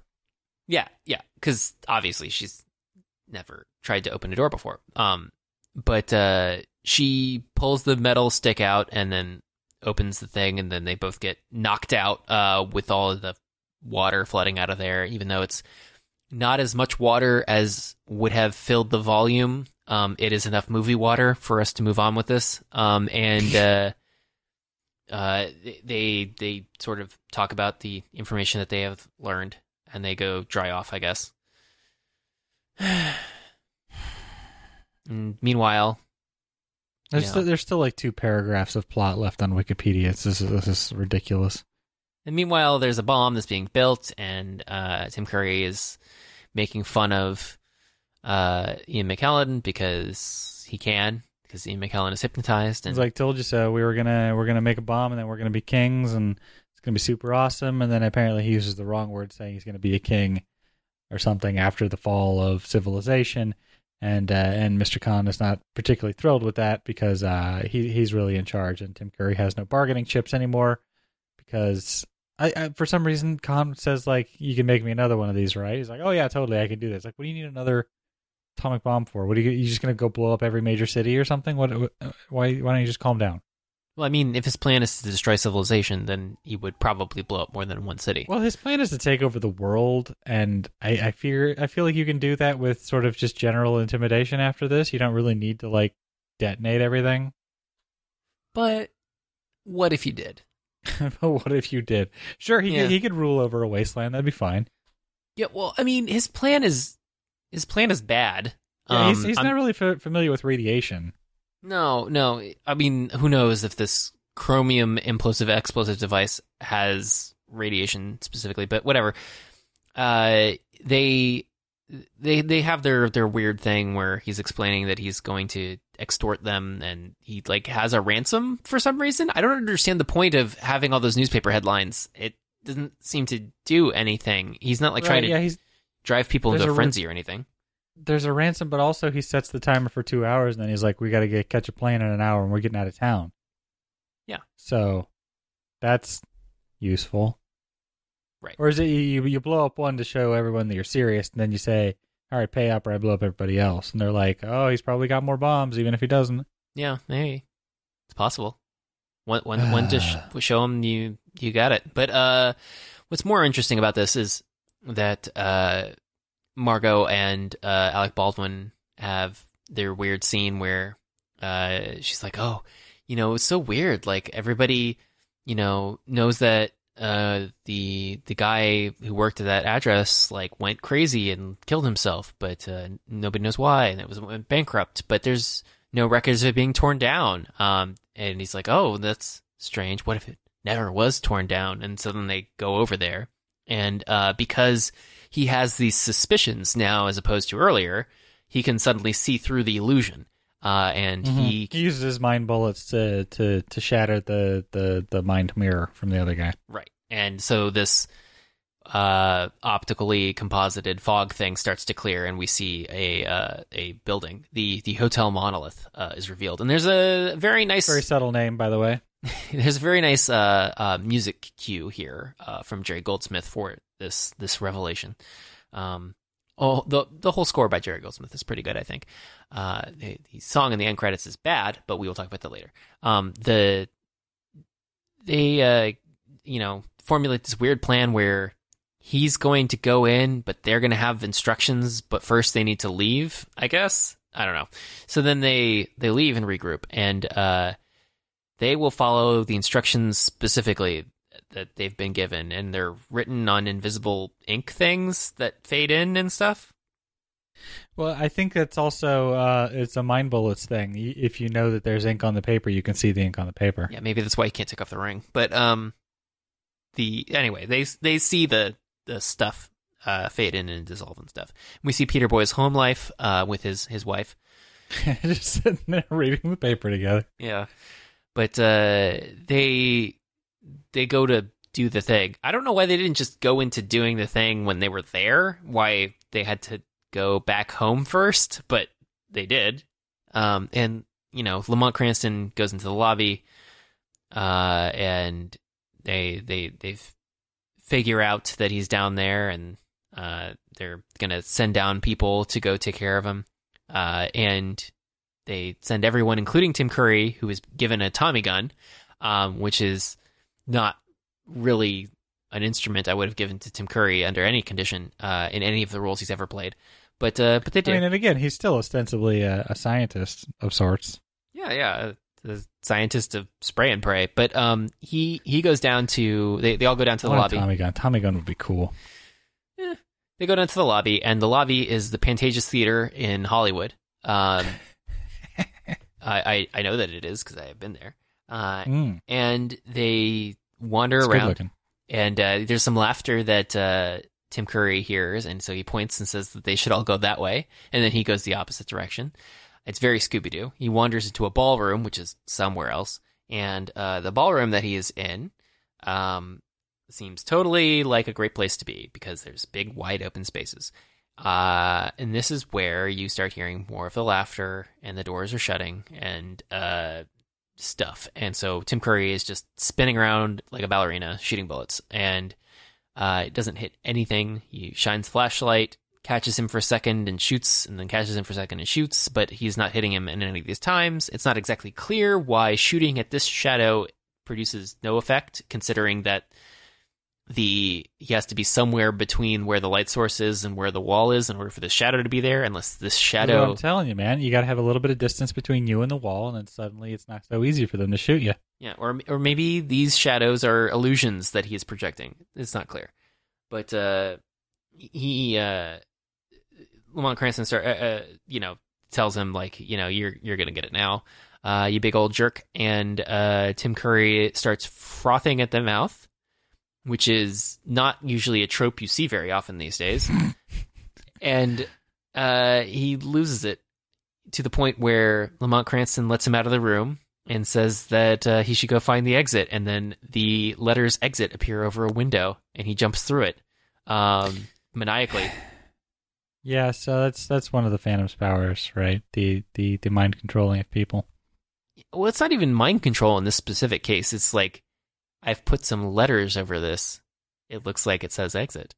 Go for it. It's just like when uh, Shiwan Khan was like, "You need some gas." Um, Mm-hmm. But uh, anyway, he, he gives him this illusion, and then he follows through and kills himself. Uh, and then we get the big battle with uh, Shiwan Khan and uh, the Shadow. Um, but this is when it's revealed that Shiwan Khan has a uh, special disco floor um, or something. Like, he has a uh, uh, a soundstage on a gimbal or something. it is not entirely clear why the why Shiwan Khan would want this floor built like this, or why the hotel owner before his death would have instructed anyone to build the floor like this. Uh, it was it, it was probably built before uh, the Great Depression, so they were all doing a lot of cocaine. They were all really like hopped up, having their Studio 54 disco nights. I don't. It was studio. Probably, probably strap on their roller skates, and then they tilt the floor around, and everyone goes flying. That's the Studio 54 didn't exist yet. Dan. I I know. I Okay, It was, proto- alright. it was the prototype. Okay. It kind of reminded me of uh, in Flash Gordon when they go to the the the the the, the, the wing people place and there's the rotating floor with like the little spike thingies. Sure, I've seen Flash Gordon. it's a another problematic classic. But uh, so they have a fight, and there's Phurba there again, and there's more Phurba action. Uh, and this is You keep referring to it like it's a person. well, I mean, it, they they wanted it to. They gave it a face and little hands and arms and stuff, but uh, they they have a whole thing where Shiwan Khan says, "Oh, you never mastered uh, Phurba," uh, and obviously he didn't. But at the same time, somehow in the course of the things that are occurring here, he does master Phurba, but you don't see why or how. It doesn't seem to have anything to do with like atoning for sins or No, he Un- just he understanding closes the universe. focuses real quick. yeah, yeah. It, so it doesn't.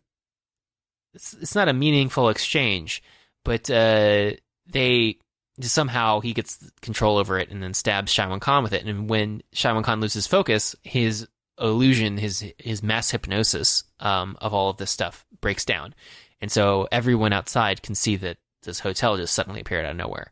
Um, the police come and they see that there is a hotel there. Um, the uh, uh, uh, Ian McKellen snaps out of his thing, uh, and no, and uh, Margot finds him. Um, And then there's some slapstick comedy with like trying to uh deactivate the bomb and then like wrong wire. eh. He cuts the wrong wire and then it starts speeding up and then he just twists the wire back together and is like, "Whoops, my bad." And now like most of the time is run out. There's only 2 minutes, but then it like falls off the chain and it's rolling around in the hotel and they're chasing it around literally like Scooby Doo like, "Did it go down these stairs? Did it go through that door? Where is it?" And they find it at the last minute and then for some reason earlier in the movie they set up this thing where Ian McKellen can't tell the difference between green and red. Uh it's not it's not like a color blindness thing. He just like doesn't know which one is what word. So uh, he's like, well, it's always the green one, and then he goes to cut the red one, and she's like, no, not that one, and then she just yanks the green one, and uh, it, it stops. Although if he was the one designing it, Yes. and he thinks red is green and green is red, he should have cut the red one. Yes, exactly. This is, this is the exact same thing I was going to say. Because if, if he's the one who did that, like they didn't show like Tim Curry putting the color coding into place. Also, by the way, just so you know, Uh, they didn't have vinyl coated wires back then. It would have been cloth. Oh, oh, oh, this whole movie is invalid. but uh, yeah, so I, but I do appreciate that they did like the weird little vacuum tube letter things, number things. But uh, Oh, that was pretty cool. You can still you can get like an alarm clock these days with that old school tech in it, uh, but it's like three hundred dollars. don't really have a need. Um, but uh, they, they, they, they, you know, they have they have some fun doing this, and for some reason, it needs to like bounce over an elevator and everything. It's just like we don't need to escalate this further. You just turn off the bomb. Um, It's not an it's not an escalator. It's an elevator. it's not escalated. It's elevated. thank you, Dan. yes, the the tension was very elevated. Um, but uh, it, uh, I was not floored by it. Um, and they they they pull that off. The police are in there doing their stuff, uh, and uh, Cranston chases after Shiwan Khan through the sarcophagus, which has been turned into a laundry chute. Um, and the they they go from the laundry room into uh, the the the prop storage area for the film, um, where there's just a bunch of mirrors stacked around and stuff, and then they go into a hallway of literal mirrors. Um, and apparently, there was supposed to be uh, a much more elaborate hallway of mirrors, and it was supposed to be about showing um, Alec Baldwin like the the the the the way that uh, he had behaved when he was a warlord and how he needed to confront that part of himself or something. But uh, Yeah, because they set that up earlier where he was having the one bad dream after he got wounded or something. Uh, and what's her name like sneaks into his dream and sees the horribleness. And, you know, we know he's sort of tortured by some of these things and he was a bad person. And you, you would expect him to at some point come to terms with it. But turns out there was a practical reason that was not uh, possible. yeah, but they they don't do that. they, they they instead what happens is uh, they're chasing each other through a hallway of mirrors and like cracking s- certain mirrors and going, "Oh no, that wasn't really you." Again, Scooby Doo esque. And then uh, they finally get to the point where uh, Alec Baldwin just like uses his mind to shatter all of the mirrors, I guess, and then he uses telekinesis to lift up a shard of the mirror and and fling it into Shiwan Khan's forehead. Um, and that you know seems like that's the end of that basically. Uh, but then we go Or to is it? then we go to the uh, mental ward where uh, Shiwan Khan is, and we only see him from the back, and then we reveal that uh, oh, the doctor comes in and he tries to mind control the doctor, uh, but the doctor isn't really mind controlled; he's just being compliant initially, uh, and uh, laughs at him, and and uh, says that uh, you know they they just had to remove part of his brain, but don't worry, nobody nobody really uses that part of their brain unless he thinks that he uses telekinesis or telepathic. Unless you believe in telepathy, yeah. Yeah. That's, chuckle, chuckle, that's- chuckle. Yeah, and then uh, there's a very silly looking enormous scar on his head, and then uh, he leaves, and we see that the doctor has a uh, little shadow informant ring um, as on, on his way out of there. Uh, and Margo and Alec Baldwin are all like, "Yeah, that, we, we we had a great time. Love you. You're great. So great. Let's do it again next week. Yeah." And this was the start of a lucrative franchise. It was not. It was not. Oh, oh, oh. this movie. Again, I've defeated It's a you. mess. It's a mess. It is a mess. I mean, wh- uh, has there been? I mean, The Rocketeer was campy and played into that, and it had the the benefit of a regular guy who got a hold of this technology and stuff. So I, I, there are reasons The Rocketeer works. Are there any other movies that try to like mimic this era and do some sort of extra, extraordinary, like comedy, action, adventure, love story thing that actually works? Just it seems like such a uh, a thing that Hollywood kept trying to do, but was never able to successfully like figure out a formula that worked. Well, I mean, I would say that the Indiana Jones series of movies tried to do this several times. So, I guess maybe it's because he he doesn't spend enough time just like meandering about cities like in his uh, 1930s suits and stuff that it, he has more adventure. Yeah. Uh, my my major problem with this movie is just that they they don't really develop uh, the shadow Lamont Cranston into a character through this. Uh, they they just have somebody that does things. Um, he doesn't he doesn't really atone for his previous sins. He doesn't. Um, uh, it's not like he's living a a a life uh, where it's all purely about his atonement. He's still, you know, going out to the Cobalt Club and having drinks and going home at night. Yeah, what what what the the Shadow franchise needed was uh its gritty Batman Begins reboot before it could get into its uh Dark Knight, which would be this storyline. Well, I mean, he doesn't. technically, the storyline of this is the the Dark Knight Rises, isn't it? Because you get the you get the big round atomic bomb in New York. yeah, well, well, but you also get your your opening of uh, you know, the the the the mystical magical. I'm gonna go, you know, see some stuff in the in the the Far East stuff. Mm-hmm, mm-hmm. Again, I don't like that. Um, I don't think that that is well executed here, uh, or anywhere else, and I don't think it really, um, it doesn't elevate this material uh, at all. Especially when I they mean, keep look, ma- magic comes from the continent of Asia. Like, there's nothing you can do about that. Well, I, I mean, I could have bought that uh, there was something magical about what he's learned or something, but it needed to be tied to him paying a debt to the people he had wronged, if that was going to be the case. But since it's just like, no, you were awful here, and we've given you super mega ultra powers, and then you can go live like a king somewhere else. Congratulations. Yeah. And then it's like, well, then what was the moral of that story? Like, yeah, just... if this was a character that they knew people would show up for through good times and bad like Batman, they re- they could have taken their time with that sort of origin story and really gotten into it and turned it into a thing. But as it stood, uh, you know, they were taking a risk on this thing, so they had to put everything into this one story, and basically everything was just brushed past in a very nonchalant way. It didn't really help it. No. and again, this is very transparently an attempt by Universal uh, to capitalize on the Tim Burton Batman, you know, craze that that had occurred. This mm-hmm. movie had been in development for much longer than that. Uh, the one of the main producers on it had secured the rights to this in 1982.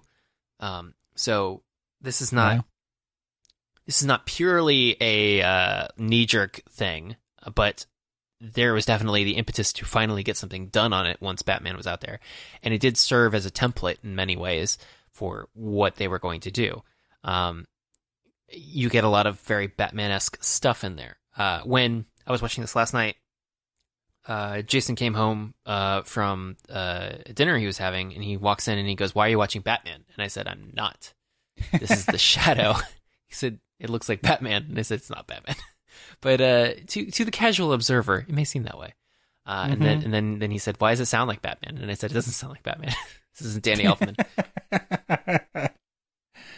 oh God, to be a fly on the wall in your home sometimes. no, but uh, but yeah, it, it just it just has all that weird like the Far East is magic kind of stuff, and then here's our uh, white guy we're gonna give superpowers to, and then he's gonna go be super powerful and stuff and save things. But uh, but it it it lacks a lot of the charm and chemistry again. Um, uh, this this Penelope Ann Miller um, is unfortunately she's not. Uh, they they don't really have a rapport. I would say the the, the two of them, Alec uh, Baldwin and, and Penelope Ann Miller.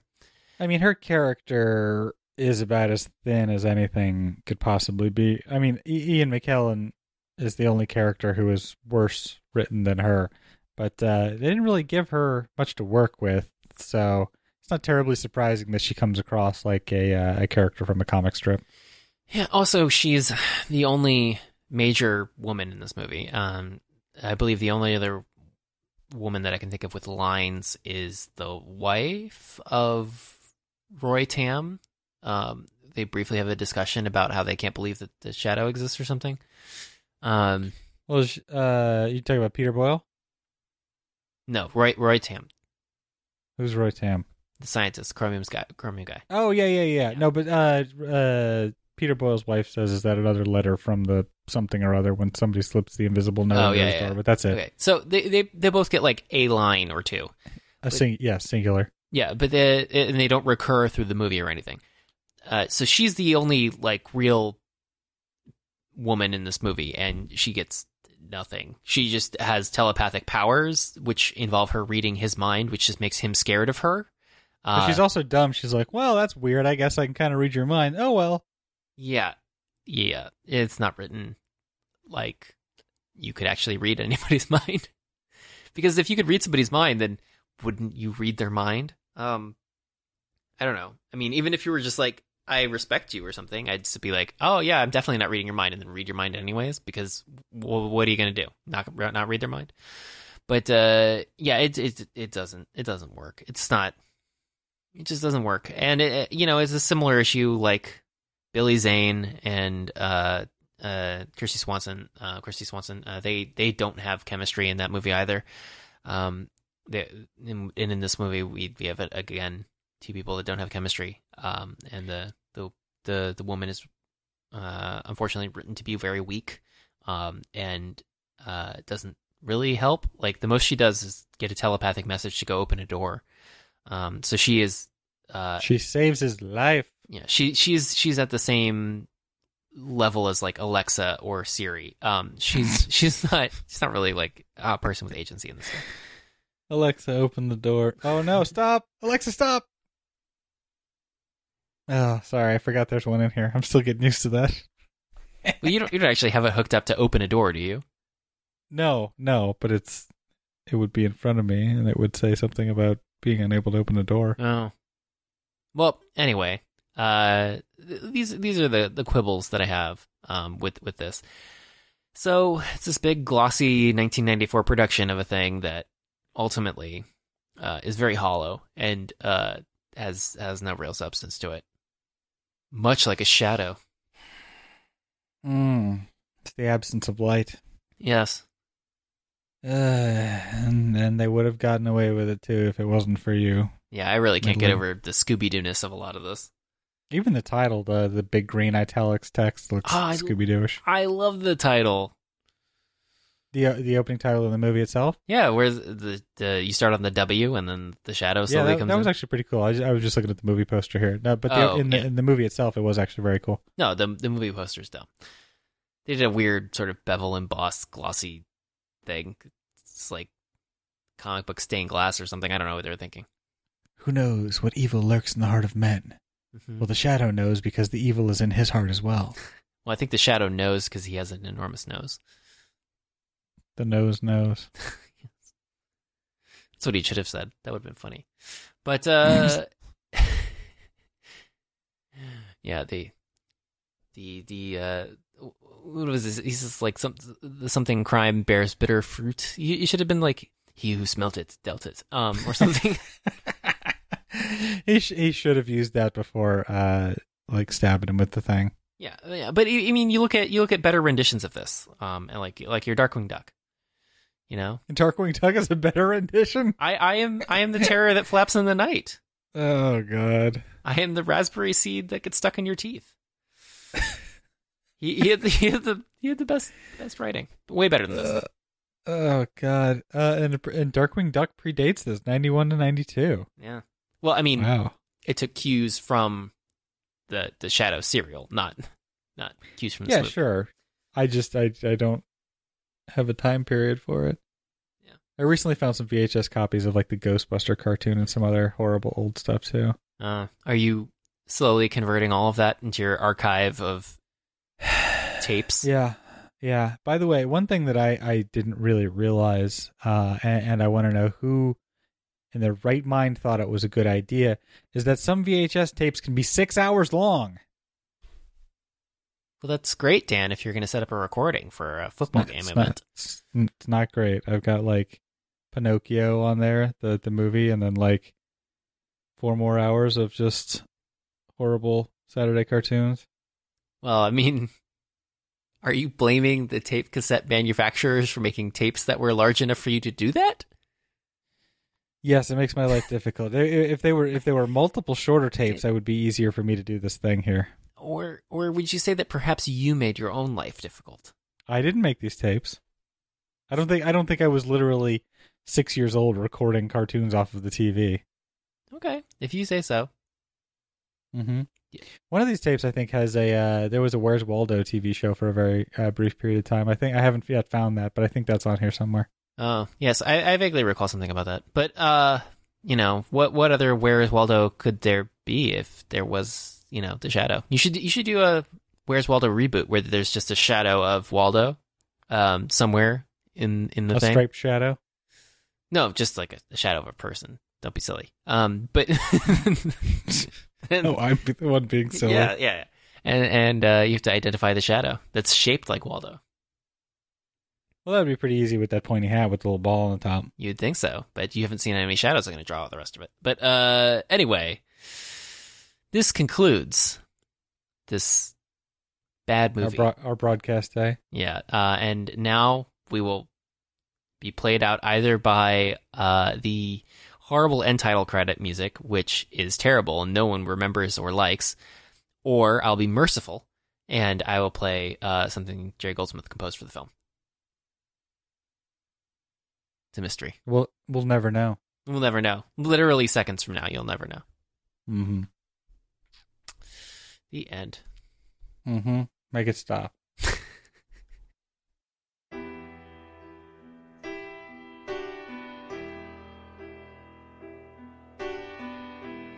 I've been looking for an original sin.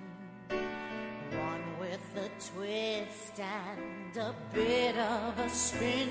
And since I've done all the old ones till they've all been done in, now I'm just looking, and I'm gone with the wind. Endlessly searching for an original sin.